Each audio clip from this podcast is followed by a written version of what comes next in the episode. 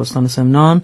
سوالی رو پرسیدن درباره جنگ سفین. حالا به شکلی درباره جنگ سفین یا حوادث بعد از اون هم مربوط میشه. سوالشون چند قسمت داره. من این رو می‌خونم برای شما جناب استاد پیشوایی. به طور عمومی پرسیدن درباره یاران حضرت علی علیه السلام. توضیح بدید که چرا حضرت دائما از اینها شکایت می‌کرده. درباره یاران واقعی حضرت علی در جنگ سفین هم توضیح بدید. چون ظاهرا بسیاری از اینها در این جنگ شهید شدند. و قسمت سومش درباره نقش اثرگذار شهادت عمار یاسر که از یاران مخلص امیرالمومنین بوده در جنگ سفین. این رو هم توضیح بدید. بله. من در جواب ابتدا تصحیح می‌کنم حضرت همیشه از اونا گله نمی‌کرد. بله. اواخر عمرش گله می‌کرد. صحیح. حضرت اواخر عمرش نزدیک های شهادتش و مشخصا بعد از جنگ سفین که اوضاع خیلی عوض شد و در مجموع جبهه امیر المؤمنین علی علیه السلام و جبهه حق طلبان تضعیف شد اون زمان بود که حضرت شکوه می‌کرد و اگر شکوه از حضرت نقل شده و نقل هم شده مربوط به اون آخرای عمر امیر المومنین علی علیه السلام و جهتش اینه که این نکته که عرض می‌کنم متاسفانه نکته مغفولیه یعنی مورد قفلت واقع شده و حتی کسانی هم که در مورد امیر المومنین علی علیه السلام و حکومت اون حضرت و خلافت اون حضرت کتاب نوشتن از این نکته قفلت کردن. یکی از مظلومیت هایی که تحمیل شد بر امیر المؤمنین علی علیه السلام این بود که نگذاشتن سیمای اصلی حکومت حضرت خودشو نشون بده. چون حضرت به دنبال یک آشفتگی بیعدالتی فراموش شدن سنت و سیره نبوی و رواج بدعتها و ستمها روی کار آمد و مردم او را روی کار آوردن. با اصرار و خواهش و تمنا از حضرت خواستن. خلافت را قبول کنه چون حضرت قبول نمی کرد معتقد بود که وقتش گذشته. خیلی دیر آمدن به در خانه حضرت و خود حضرت در زمان خلافتش یاد می‌کنه. همون زمانهایی که شکایت می‌کنه در این سوال آمده. اون زمانها یاد مردم می آورد که حالا با من همکاری و همراهی نمی کنید ولی یاد دارید که این شما بودید که ازدهام و جمعیت فوق العاده آمده در منزل من به طوری که کنترل جمعیت از دست خارج شد و من گمان کردم شما همدیگه رو می‌خواید بکشید. فتداککتم علی تداکل ابل الهیم علی حیادها یوم ویردها شما چنان به سرچشمه عدالت من و در خانه من و عدالت خانه من آوردید و حجوم آوردید مثل گله شتران تشنه که چوپان افسار از سرشون برداره و آزادشون بذاره و اینا به چشمه آب گوارایی برسن. چطور حجوم میارن به همدیگه تنه می‌زنن؟ شما اینجور با حجوم و ازدهام فوقلاده آمده در منزل من. مردم که تشنه عدالت بودن خسته شده بودن و انقلاب بزرگی کردن. خلیفه سوم عثمان در اون انقلاب کشته شد. به دنبال اون آمدن از امیر المومنین علی علیه السلام تقاضا کردن خلافت را قبول کنه. خب حالا باعث به حضرت فرصت بدن اصلاحات مورد نظر را انجام بده اموال غارت شده را برگردونه بیت المال را درست تقسیم کنه رفاهی اقتصادی به وجود بیاره رفاهی اجتماعی به وجود بیاره و مردم تعم شیرین عدالت امیرالمؤمنین و اون چیزای لذت بخش و شیرین حکومت علوی رو بچشن بله. ولی یک ائتلاف شومی که در جای خودش بیان شده عبارت بودن یک جبهه معتلف شوم عبارت از دنیا طلبان ریاست طلبان غارتگران بیت المال رقبای سیاسی امیر المومنین علی علیه السلام منافقان قریش و فتنجویان مرحوم شیخ مفید در بعضی کتاباش اینا را دستبندی می‌کنه میفرماد این یه گروه دو گروه نبودن. اینا دست به دست هم دادن اصلا نگذاشتن حضرت چشم باز کنه. اصلا فرصت اقدامات اصلاح طلبانه به امیر المومنین علی علیه السلام ندادن. نشانش هم اینه که اولین جنگی که بر حضرت تحمیل کردن و بر مسلمان تحمیل کردن چهار ماه بعد از آغاز خلافت علی علیه السلام بوده.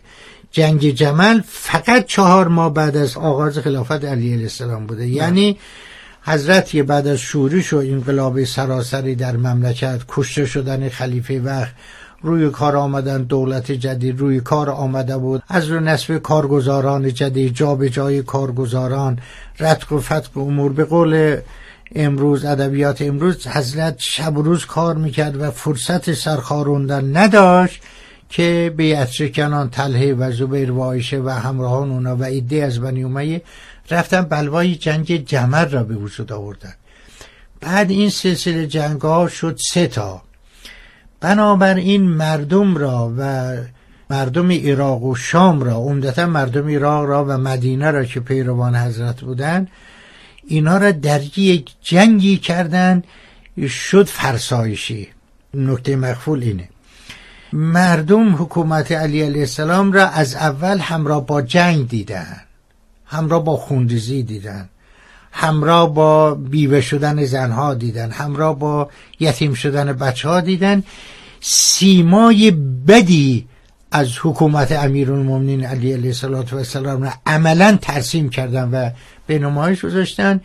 اینجوری بود که یاران امیرالمومنین همراهان امیرالمومنین که با شور و حماسه با حضرت بیعت کردن. مثلا حضرت از مدینه تشریف می برد برای فرو نشاندن قائله و فتنه جمل بدون اینکه خود حضرت سابقه حکمرانی و دعوت و تبلیغ اینا و حضور در کوفه را داشته باشه فقط با فرستادن نمایندگان حضرت امثار امار و مالک اشتر و حسن مجتبا با وجود کارشکنی های ابو موسی اشعری آخرین کارگزاران عثمان در اونجا که البته اهل کوفه خواهش کردن امیرالمومنین او را ابقا کرد. بالفعل حکمران علی علیه السلام بود ولی خیلی کارشکنی کرد.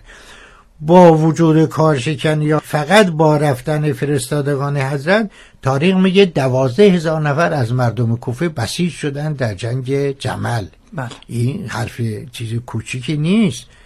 ندیده و بدون که از تجربه حکمران اینا در کوفه داشته باشه دوازده هزار نیرو از کوفه بسیج شد. اهل کوفه ابتدا اهل رزم بودن مردم حماسی بودن مردم شجاع بودن. ابتدا کوفه در سال 17 هجری در زمان خلافت عمر ابن خطاب که فتوحات شرق یعنی ایران و اینا شروع شده بود ابتدا به صورت پادگان تأسیس شد. بله. یه منطقه نظامی تأسیس شد. بنابراین اون شور و حرارت نظامیگری در مردم کوفه باقی بود. همین مردم که با این شور و حرارت چی کردن؟ در اثر جنگ های متوالی اینا فرسایش پیدا کردن. بستگانشون از دست دادن. نزدیکانش از دست دادن. فاجعه دیگه که اتفاق افتاد باز مغفول مونده یا نمیگن نمی نویسی یا کمتر گفتن کمتر نوشتن این جنگ ها جنگ های خانوادگی بود. نیمی از یک قبیله با علی بود نیمی دیگر با طلحه و زبیر. یه پسر امو این طرف بود یه پسر امو اون طرف. نیمی از یمنیا در جنگ سفین با امیر بودن نیمی با معاویه بودن. اینا همدیگه رو میکشتن اموزاده اموزاده رو میکش حجر ابن عدی کندی از یاران بسیار بزرگ و با وفای امیر المومنین علی علیه السلام بود که بعدا معاویه در زمان تسلطش بعد از شهادت علی علیه السلام او را سر دوستی علی مظلومانه به شهادت رسید. این مرد بسیار صالح بود حافظ قرآن روزدار به اصطلاح قائم اللیل و صائم النهار بود آدم فوقلاده بود. بهش می‌گفتن حجر الخیر. یه پسر اموی داشت. اسم اونم حج بود. شیعیان به اون می‌گفتن حجر شر اون پسر امو با معاویه بود این پسر امو با علی بود. یه روز دو نفر در جنگ سفین به جنگ همدیگه رفتن یعنی جنگ تن یکی از سپاه علی یکی از سپاه معاویه. رز از خوندن معلوم شد اینا پدر و پسرن. اینجوری بود. جنگ جنگ خانوادگی بود. بنابراین اینها اثر سو گذاشت. در عراق و حجاز که عمدتا منطقه حکومت امیر المومنین علی علیه و السلام بود و نیروها از اینجاها بسیج می شدن شام در اختیار معاویه بود. کم کم اینا از جنگ خسته شدن. پا به پای علی علیه السلام نمیام نه همشون. تعدادی یا اکثریت نمی آمدن حضرت از این کوتاهینا و سست اینها در جنگ و در اواخر عمر شکوه میشه بله.